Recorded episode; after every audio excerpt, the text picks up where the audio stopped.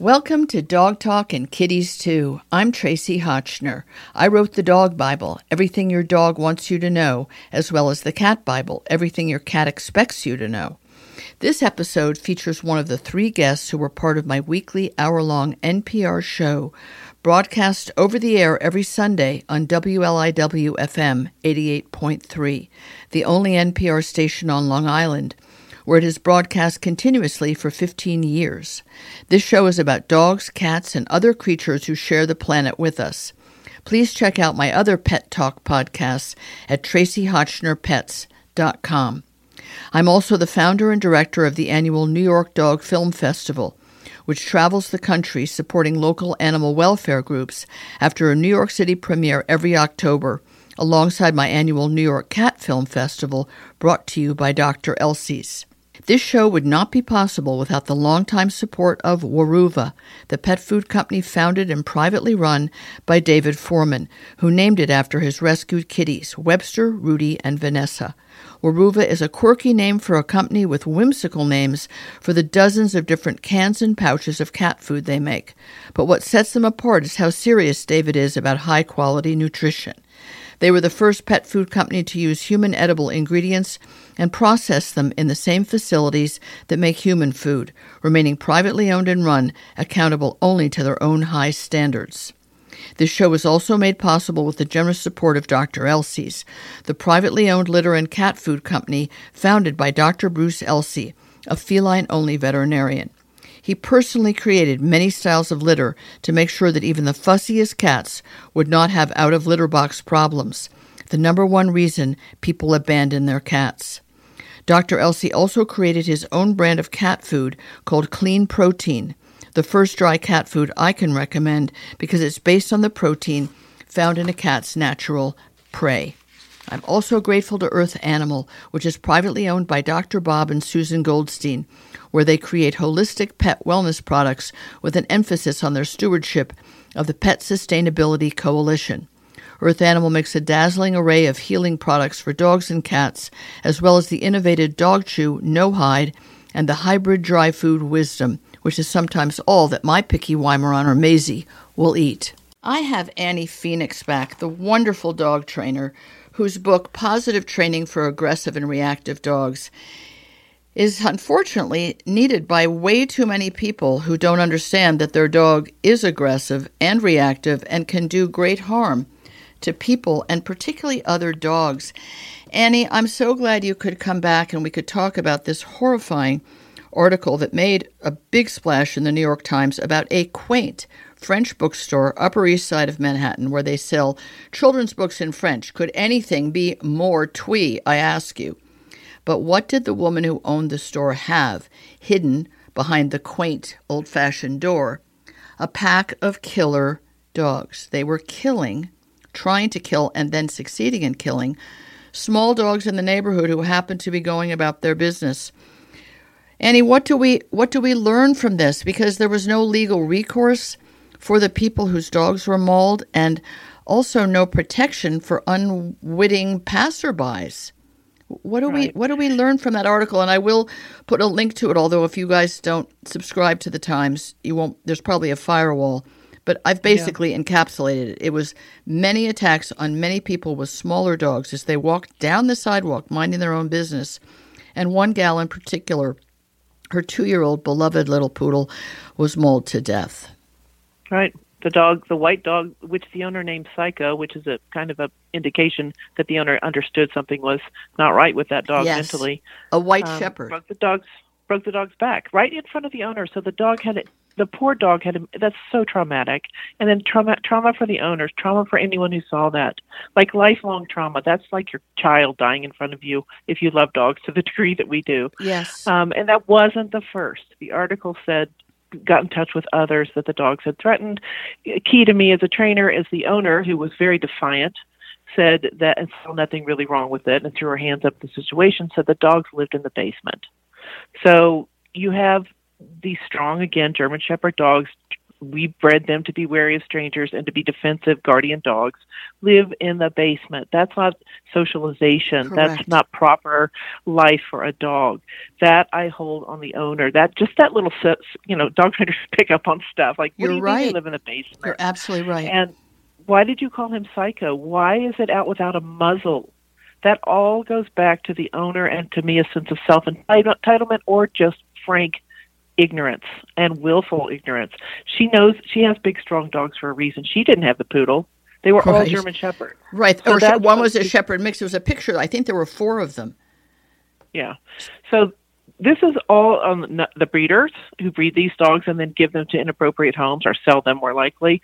And then this this person sounds totally out of her element and did not need that kind of dog.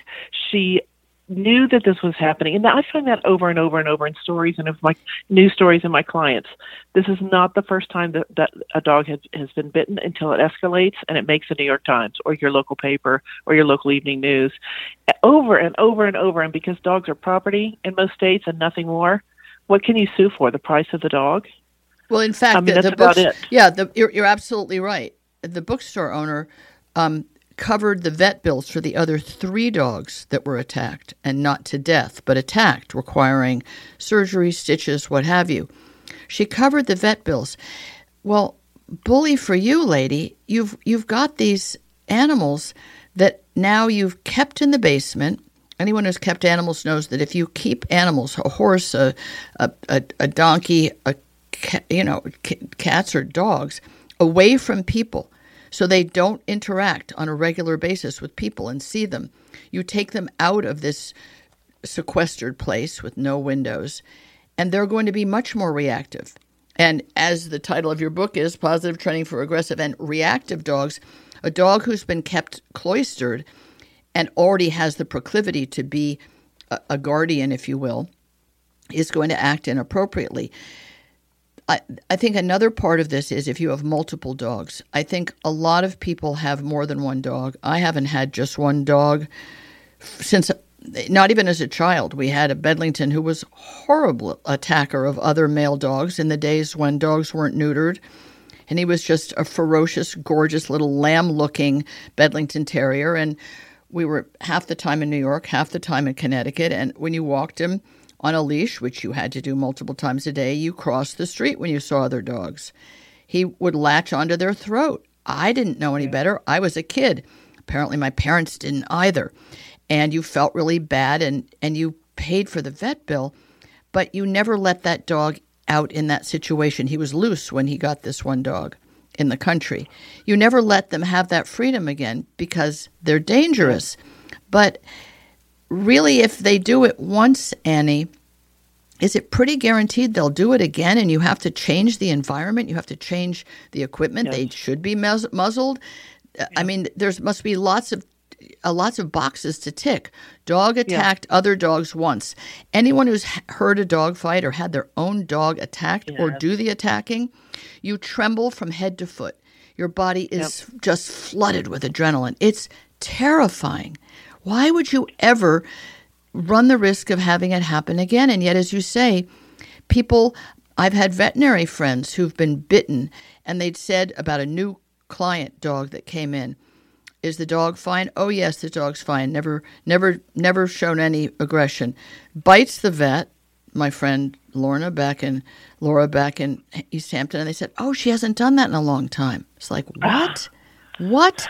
How Yeah. irresponsible can you be? Hasn't done it in a long time and you already lied and said the dog was fine? Why are people in this denial? If you have a dog that will bite people or other dogs, you are you, have to do something about it. There's no like, oh, it was probably and then fill in the blank. They had a bad childhood. They had a bad day. Right. The sun was in their eyes. Oh, I had the Yeah. leash too tight, right? I mean, how many of us And own dogs ha- that don't attack other dogs? Yes, and we have to remember dogs are predators. Period. They're not prey animals. Yes. They don't. They don't. Well, some dogs will run, but in general, particularly big, strong dogs that we bred to be guardian dogs, they they are predators and can be predators. It's like owners have problems on walks with dogs spotting a squirrel. You know, and Absolutely. going crazy, and they lose they lose control of the dog, and the dog's mind is gone. It's like the brain says, "Get the squirrel, get the squirrel, get the squirrel." Some dogs say see other dogs and say, "Kill that dog." My brain Yes. is saying to kill that Yes. dog. So that that dog is more pre- into predation than than fear. Because many dogs we say are not really aggressive; it's fear based and self protection based. And um, th- these dogs that are killing, like one bite, one fight where another dog is injured, and that's it does. It sounds terrible when dogs are fighting. Horrible. Um, even if no, even if no one is, has put their teeth into the other dog, it sounds like they're both going to die. That's right. Um, and then humans stick their hands in there and they get bitten. But one bite where where your dog harms another dog, that should be an immediate go to a professional trainer, go to a veterinary behaviorist. Do not pass go. It will not get better on its own. That's not a case of dogs being dogs and just working it out. That is a dog who is willing to harm another dog. And the bigger the dog, the more damage it can do to. And this is exactly what happened. It was a small dog that had no chance. And I, my heart breaks for that owner and for that dog. It is completely unfair, completely unnecessary, and it happens over and over and over. I have a, I get news stories um, from a Google alert of dog attacks and dog maulings because I want to see what happened and try to learn from it as much as I can. And it's I, like every other week, it makes a news story. Like people are being killed by dogs, and dogs are being killed by dogs. And that is not how it's supposed to be. Dogs are fundamentally as stressed and as kind of emotionally damaged as we are. They reflect us. And, And also, they the yes, and they also learn from their own experience. There's two things I want to discuss. Um, one is pit bulls as a breed, and the other is the idea of a pack of dogs behaving differently than a singleton dog. But I want to talk about a, a situation that I didn't feel marked my dog Wanda as dangerous. If a dog, another dog, goes after your dog, and your dog defends herself by going back at that dog, I'm gonna. I think that's a gray area. So I always let my. We have a quarter of a mile long uh, driveway in Vermont that leads to the house, and I always let the dogs out at the beginning of that driveway, which borders the driveway of the only neighbor. Everyone's on ten acres or twelve acres, but the the two driveways happen to be parallel for a while. The neighbor who had only had two mellow Labrador retrievers in his whole life knew absolutely nothing about dog training, no matter how many things I might gently try to point out to him. Had adopted a Rhodesian Ridgeback of about six or eight years old that had I mean, it's so traumatic for the dog, had lived for some period of time in the in a house with an old man who had died that was her only owner and she was totally unsocialized. So this neighbor says, "Oh, I'll take her in." Knows nothing about how to handle dogs. And this dog was like a radar missile when she saw my dogs on my driveway without any warning with nothing. She came at high speed. Ridgebacks are hunting dogs and went mm-hmm. after my dogs who I I quickly reopened the back of my car, got my dogs to jump back in. Good girls that they are. This dog came up into the car. Wanted to turn around and drove her out of the car and drove her away. In the in hmm. the in the ensuing moment, she had a bite on the butt of this dog. And I said, Good girl, Wanda. You mm-hmm. defended yourself. That dog was going to be mm-hmm. in the car, right? So the neighbor, of course, thought that my dog had attacked his dog because he saw the whole thing but didn't understand what he was seeing. The dog was chasing my dog back into her own car. Right. But ever since then, when she sees dogs, she thinks she has to drive them away. Why wouldn't they come after her? My solution has been because they're loose and we don't do leashes because we're country people, we simply, if I see her freeze, which is what she'll do, I look to see what she's seen. If she's seen other dogs, which is rare, before I did, we turn and go the other way. I have her on complete voice control. I go, that's it, leave it, come on, let's go. And I turn around and we go the opposite direction. And it works. But if I lived in a city with leashes, it would be darn tricky. If a dog had gone after her and that was her reaction was to go back at the dog, I say good on you, Wanda. I don't want to see my Weimaraner shredded, right? But that's tricky. When your dog has been a victim, then what? Yep. Now have they become an aggressive dog out of fear? Very yes.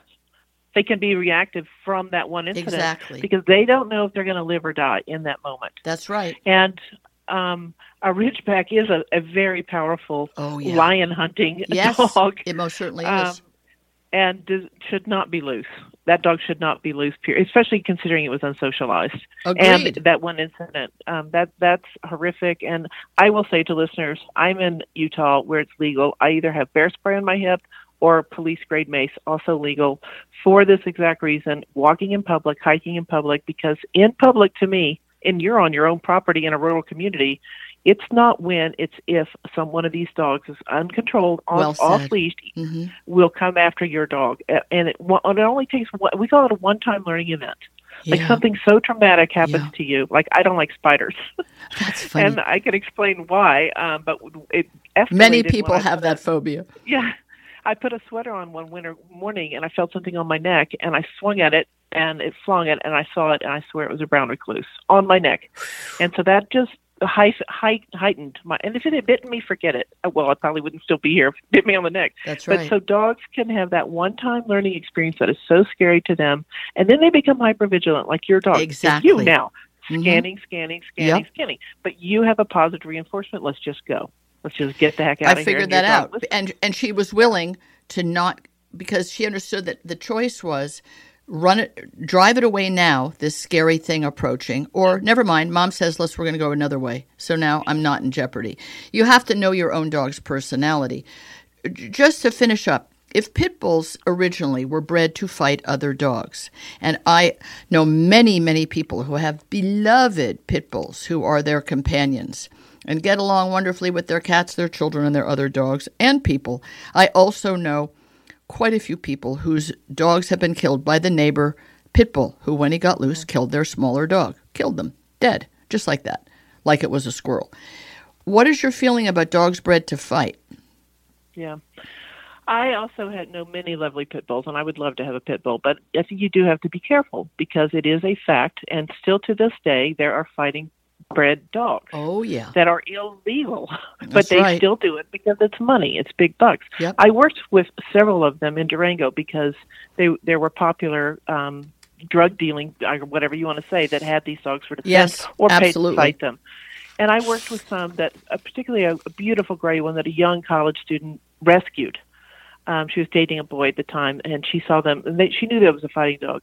She, by the time the dog grew to 80 pounds of pure muscle, she couldn't walk the dog down the street because. And this is just one dog in one example. The dog might have turned out to be a bait dog, It'd still be a Right, right. But I used the fake Rottweiler, um, and the muzzle fell off my fake Rottweiler, which could happen. And from a distance, we're not trying to agitate the dog. We're just trying to take the temperature where the dog is. So the dog tried to kill, destroy the fake Rottweiler, When you say Um, fake, you mean a stuffed animal made to look like a. Rottweiler. Yeah, yeah. and then I put the dog. This is what because this this dog's brain and chemistry says attack, attack, attack, attack, which is different from a pet dog and a pet Correct. pit bull. Um, I put the dog behind a door, a heavy wooden door, and the dog tried to go through the door. Like he could, she could not forget that the fake Wow. Rottweiler was behind the door. And I'm like, this, and it was a small young woman. I'm like, you cannot walk this dog. This is not safe. You, no matter what you put on this dog, she is stronger than you. And that drive is in her, and I cannot remove the dog. The best training in the world cannot remove right. that drive. And it, that is a fighting bred dog. You you can find those that are gentle, for sure. Just like those German shepherds that don't want to bite anybody and don't want to protect your house. That's right. Border collies that don't like sheep. It happens. but that's not what their genetic coding is about, and that's not what we bred into them. So I do thank you. I love pit bulls. Don't send me hate mail about There's it. no hate mail. We're trying to talk truth and not be politically correct. There are breed specific behaviors, and you have Yeah. to know the individual dog. And you can have a Weimaraner who's a mush who is triggered by one bad event to become a dog hunter. So Yes. just be alert, folks. And, and just to wrap up, because we've run out of time, we hope that the woman with the French bookstore who apparently this hurt her business, which, oh dear, how heartbreaking, not, uh, was considering maybe she should do something about the white shepherd psycho. Hmm, she wasn't sure though. She was going to think about it. Guys, it's pretty clear that there's some dogs that just don't belong in social situations, meaning your home or your store, and you got to face the truth before something really dreadful happens to somebody else. So we want to make sure you can be as honest as possible about your own pets and be on alert for other people who aren't that responsible. Right, Annie? Yes, 100%. Thank you so much for sharing the conversation with me. Thank you. I hope you enjoyed the show.